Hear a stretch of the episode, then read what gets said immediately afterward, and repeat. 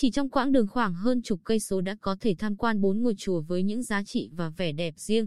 Cùng với đó cảnh trí lúc làng quê, khi phố thị khi ven sông lúc đồi gò khiến trải nghiệm của bạn khi về với đất vua An Nhơn thăng hoa trên nhiều cung bậc khác nhau.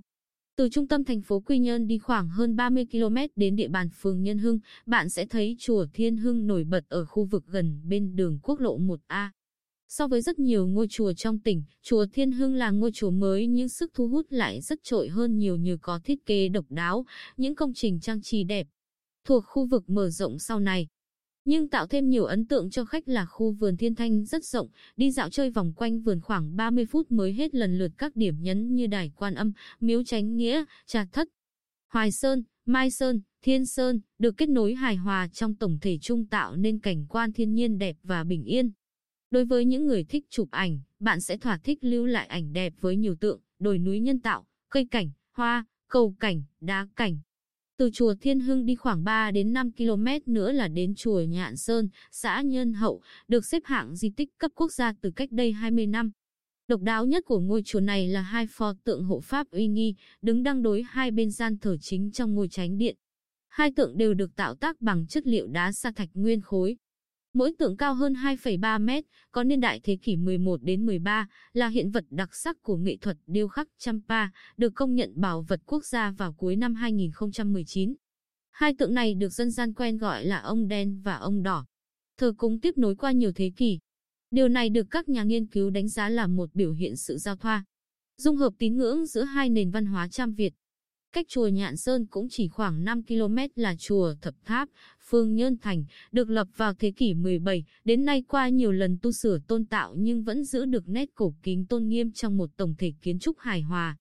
Ngôi cổ tự này cũng lưu giữ nhiều di vật và cổ vật có giá trị gắn với quá trình phát triển của Phật giáo ở Đàng Trong, được xếp hạng di tích quốc gia từ năm 1990. Chánh điện của chùa có kiến trúc theo kiểu nhà giường gồm 3 gian hai trái với nhiều hàng cột, Ngoài tượng Phật ta còn được chiêm ngưỡng bộ tượng cổ về các vị La Hán thể hiện sự tài hoa của các nghệ nhân xưa trong tạo tác tượng gỗ, các khám thờ được điêu khắc tinh xảo.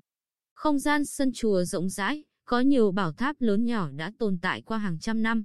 Bên cạnh khu vườn tháp cổ, chùa tôn tạo thêm không gian sân vườn đẹp với nhiều hoa, cây cảnh, hồ nước, hòn non bộ kích thước rất lớn, ngôi nhà tròi ngồi ngắm đồng lúa tạo thêm ấn tượng cho khách viếng chùa.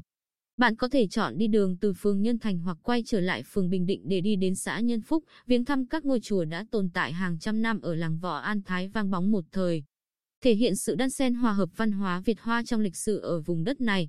Trong đó, lớn nhất là Ngũ Bang Hội Quán, nơi bạn có thể lưu lại những bức ảnh kỷ niệm với góp chụp hoài cổ.